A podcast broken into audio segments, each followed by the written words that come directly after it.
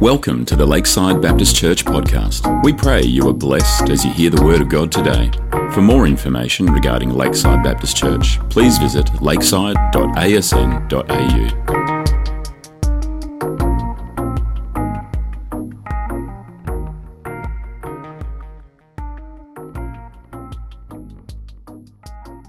Good to be together.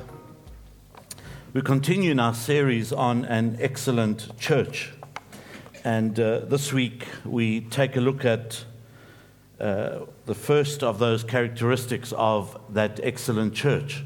And, and last week, uh, if you weren't here, uh, it, it, was about uh, that first church that was alive. It was alive. Uh, and the whole picture of that church was that it was beautiful and uh, alive and beautiful, uh, like a good looking bride. Uh, she was awake, uh, she was stunning, uh, and she was uh, filled with expectation. So this week, I want to take a look at Acts 2, verse 42, where it says, They devoted themselves to the apostles' teaching and to the fellowship, to breaking of bread, and to prayer. That dedicated church uh, that they gathered together is a little bit different to the church today, uh, in the sense that we live in a day and age where churches are less accepted today. Years ago, there were certain portions of land that were dedicated for worship. The government would allocate certain portions of land for worship. Uh, that's not taking place uh, as much anymore. And so, if you do want to uh, have a church, uh, people would say, just not in my neighborhood. If you could kind of do it further somewhere else in the outskirts, that would be really good because you know what? You're going to affect my privacy, you're going to uh, disturb the, the way I do things. Uh, and so the church has kind of lost its credibility. Years ago, when the church spoke, the government and people listened. And that's not the case anymore. Uh, that's certainly true around the world. And there are a number of ways we can, uh, you know, uh, argue about that. There are a number of ways we can uh, demerit uh, on the merits of, of a changing society and the effects it has on us. Uh, but this morning, I want to have a look at the church rather than society. The church rather than society. And so I think it's fair to say that, that there are some churches that it's like a little gathering uh, and it's not different from anything else around. And so uh, for some, it's like a club uh, because we don't find the, the very presence of God there. It reminds me of a story. A little boy said Jesus wasn't there. And the story goes like this that this little boy was taken to a new Sunday school class by his parents. And his mother told him, They will play some games, sing songs, and then you'll be introduced to Jesus. When he came home, his father asked how he got along in the Sunday school. And his son said, We played games, we sang songs, but Jesus wasn't there. And that's true uh, in some churches today. And let me categorically say that that's certainly not the intention of our church, and that's not what I'm hinting about. But there are churches where, uh, you know, if God were to look down the way He looked down on the nation of Israel, and He said, Israel, I want you to be different. You are Israel, my people. I'm going to put you on the Mount of Zion, and I want you to be different. When I look from heaven, metaphorically, I see that you're different from the nations around. But Israel, when I look, you are no different to the nations around you. You are exactly the same. And so that concept there. And I think uh, it's dangerous because, uh, you know, we can blend into something that we're not. In that next slide, you'll see that, that des- design is for a boat to be in the water. That's what it's designed to be boat in the water. It's disaster when the water is in the boat. And so we must be very, very careful because it doesn't take too long before we can become like those around us. And so, if you look at the first century church, um, they, they, they, stood up for what they believed. Uh, and I'm not saying let's welcome persecution, but we need to stand up for what we believe. Why? Because we are the church and we are to stand up for what is right and stand up for righteousness according to what the scriptures say. And so the early church was not very welcoming, and, and for the right reasons. They weren't famous in the community for the right reasons. And we need to stand up for what is right in our community. In fact, Jesus said it this way Woe to you when all men speak well of you. He warned us that, that you know, be careful because you, you, you might become like the people around you and there won't be a difference. And what Jesus was saying, we need to stand for the right things. We need to make sure that we stand up for righteousness. And so, I want to try and have a look at what made this church stand different from its culture? What were some of the characteristics that allowed the church to be different? Well, we know that it started off on the day of Pentecost when the Holy Spirit was poured down on 120 people in the upper room, and then thousands came to, to know who Jesus Christ was. Um, and the way uh, the Holy Spirit fell upon them, their lives were changed. Not only their destiny for eternity, but their lives began to change immediately. Something happened within. They were regenerated. They were born from above. They had changed. And as they changed, so uh, God was in their midst. There were a whole lot of people, um, uh, church historians tell us, probably about 200,000 people from different villages all around who would come to Jerusalem for the feast of Passover. And so they were normal people. Uh, they weren't uh, jobless or homeless. Um, they, they were people who came to observe the feast of the Passover. And so as they come to, to enjoy it, they uh, have this interaction and they have this experience, and their lives are changed forever. And that's kind of uh, the first important point that we need to realize that, that when we begin to believe in the Lord Jesus Christ, we are born from above. We're born again, according to John 3 3. We're born from above. Before we were ex outside the kingdom of God, we are now in the kingdom of God. And something changes within, and we begin to focus on this new person in our lives. His name is Jesus Christ. And so, before those same people that came to celebrate had jobs, uh, they had social relationships, they, uh, they uh, had a, a myriad of different things that they were committed to. They came to celebrate. But after that interaction, they still had all those things, but their behavior began to change. There's a certain maxim that says, people do what they want to do. And so basically, uh, I will do whatever I want to do. And if my priorities and my heart changes, I'll begin to do that. So, Acts 2, verse 42 says, They devoted themselves to the apostles' teaching and to the fellowship and to the breaking of bread and to prayer. The New American Standard Version says it this way they continually devoted themselves. That Greek word there, uh, means th- they were earnest toward what they'd committed themselves to. There was something that changed within, and they were earnest toward it. They persevered. They, they were constantly diligent. In other words, there was discipline. They were constantly diligent. They attended, they adhered, is what that word says. It, it, they continued. In fact, they waited on that because it was so important. Their hearts had changed. You see, a changed life means changed behavior. Why? Because a changed life means changed priorities. They were not, these people were not outcasts or losers and they ran to Jesus. No.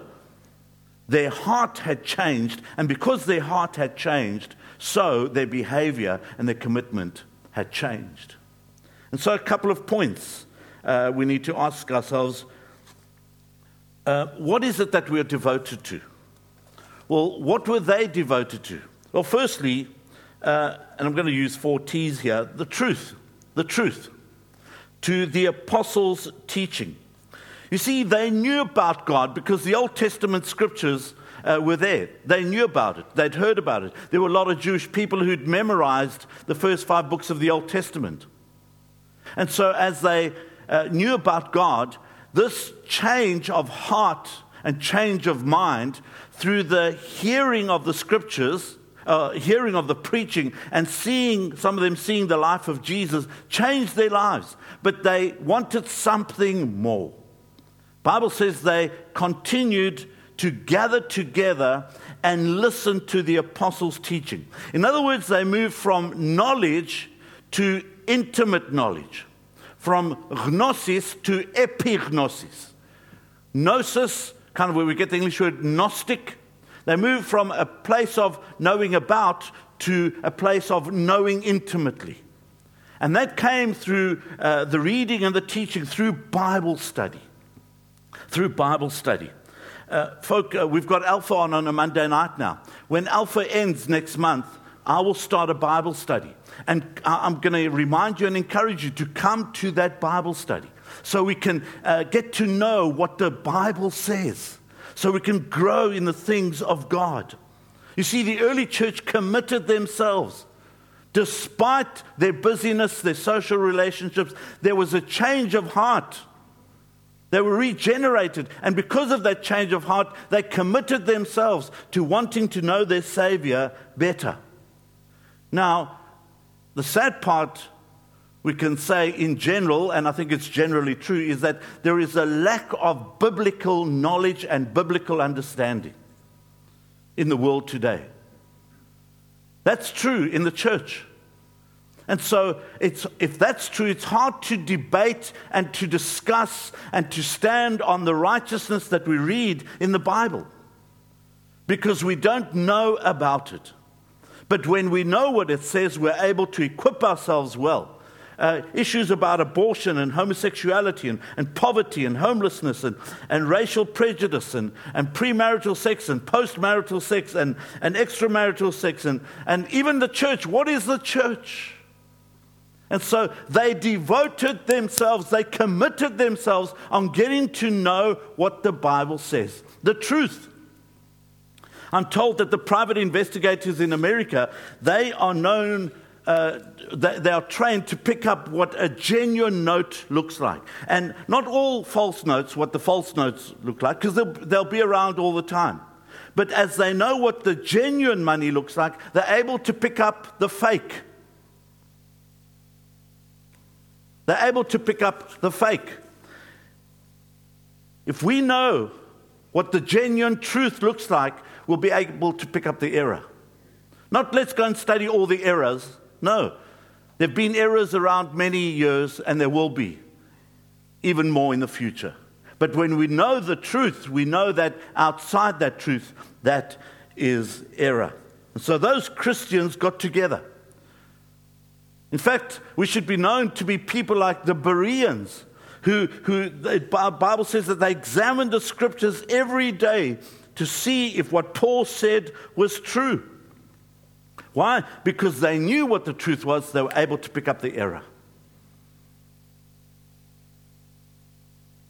What did they devote themselves to? To the apostles' teaching. Secondly, to fellowship, togetherness, being united together.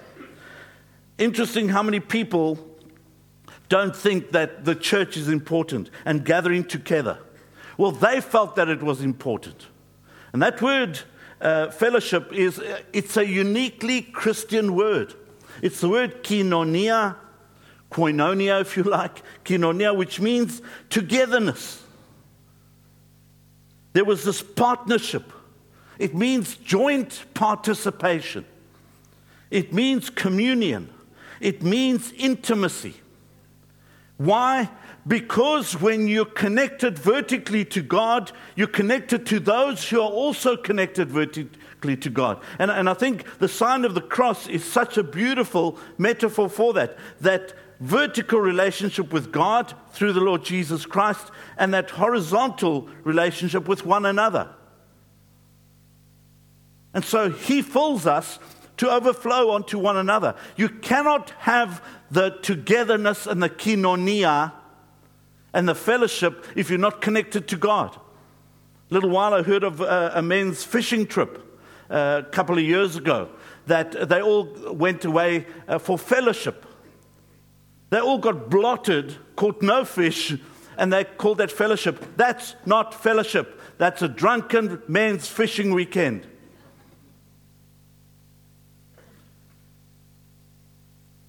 Fellowship is men and women getting together around the Word of God. They devoted themselves to that fellowship.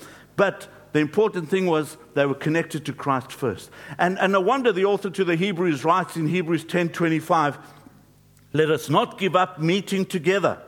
As some are in the habit of doing, but let us encourage one another, and all the more as you see the day approaching. And, folks, that word forsake um, or not give up meeting together, kind of it's an interesting word in the, in the Greek because it's kind of got to do with don't you know, you know, if this place is not really for you, don't kind of abandon it because you feel sorry. No, go and make it better. There were a lot of Christians, early Christians, that would run away because they, would go, oh, that's not really for me, or, you know what, uh, I, there's persecution coming, I'm going to go uh, run into the hills and do it on my own. Well, no, that's not the case the author to Hebrews says. Actually, you need one another so you can encourage one another. That Greek word encourage, parakaleo, come alongside one another and breathe fresh heart into one another. Am I passionate about this? Absolutely. There are some people who kind of go, This is not for me, and so I'll just go somewhere else. Well, friends, that you're not going to be happy there either, with all due respect. This is where we can make a difference among one another. This is where God has placed us right now. And so we need to be committed, devoted to this. The church, it's interesting because in our social networks, we normally mingle with people that are similar to us. You know, um, people who have kids at similar ages as us, uh, people who may, you know, have no kids uh, people who are of the similar age group, similar interests, similar sports. And so we, we gather together. The church is the only place where we can gather together, where the only, not the only, but the most common thing is Jesus Christ. Despite our shapes and sizes and uh, looks, and number of children and, and, social backgrounds, the church is where we unite together. And there needs to be that togetherness because we're on a journey together. There is that beautiful unity in diversity because we're different. But you know what? When we get to know one another, and we get to like one another, and that's scary. I don't want to get to know you in case I like you. That means I need to kind of commit myself to you. That's the greatest thing in the world. As we serve, the world says, wow, these guys are different. They're different. Why? They're so uh, diverse, yet they give glory to God. They get on so well. Why? Because there's that joint participation, there's that togetherness. Why? We are different. Why? Because we're connected to Jesus Christ. He gets the glory. Fellowship. They committed themselves to fellowship. I know it's cold, I know it's winter, but let's, let's come together because it's not come to see what I can get. No, come with the attitude, let me see who God brings across my path this Sunday morning, and I can bless somebody. And you open your heart to that, and God blesses you because your intention is to give. And as your intention is to give, you actually receive. You know, because it's better to give than to receive, the Bible says. So when you come with the right attitude, there's that togetherness, that fellowship, and this joint participation. Don't neglect the gathering of the people. And the coffee's good, by the way. Thirdly, I use this beautiful Australian word that I learned 14 years ago tucker. Tucker. They devoted themselves to the breaking of bread. Now, there's two different um, understandings of that, and, and, it's not totally clear. Uh, but they got together for a meal. That could be the one interpretation. And as they got together for that meal, within that meal, there was the, the sacrament of the breaking of bread, remembering who Jesus Christ was and, and what he did on the cross for us. But I think you can actually have both. We're having soup a couple of weeks' time. You can actually have both. Today we will have the sacrament together, communion. And it means something so special to those who believe in Jesus Christ. If you don't believe in the Lord Jesus Christ, what, what is kind of little bread? Are these people selfish? A little wafer and a little bit of juice? Is that all they can afford? No. It means something extremely special to those who know the Lord Jesus Christ. And those people did not sacrifice or did not neglect gathering together for the sake of having a meal together. You see, uh, you couldn't separate the fellowship and having th- that time together. Folks, listen to this because it could change the way you do things at home. Eating together as a family. We become who we are in the environment of the home. We're shaped by families. Home is formative. Sociologist Cody Delistraty explored most recent scientific literature for Atlantic Monthly and discovered that the single most important element, element in raising kids who are drug free, healthy, intelligent, kind human beings is frequent family dinners. This is not 1812 statistics, this is 2018 statistics. Frequent family dinners. The most important predictor of success for elementary age children is frequent family dinners. The primary factor is shaping vocabulary for younger children is frequent family dinners. The key variable most associated with a lower incidence of depressive and suicidal thoughts among 11 to 18 year olds is frequent family dinners. There is something quasi sacramental about the table. Any table where an environment of home is created. Sacrament is a physical thing in which God or something of God is seen and is present. Without question, some of the most sacred moments of my life, uh, he says, have been experienced sitting at the dinner table with my wife and kids of lesser importance but still extremely significant. I've had many experiences sitting at the table with members of my team where something of God and eternity has broken into our bread breaking. I've seen conference tables in hospitable environments become the Lord's table, a means of grace. And he ends off by saying, as N.T. Wright wrote, when Jesus himself wanted to explain to his disciples what his forthcoming death was all about, he didn't give them a theory, he gave them a meal. Clearly, I'm quite spiritual. Listen, there is something extremely special and intimate when we eat and celebrate together.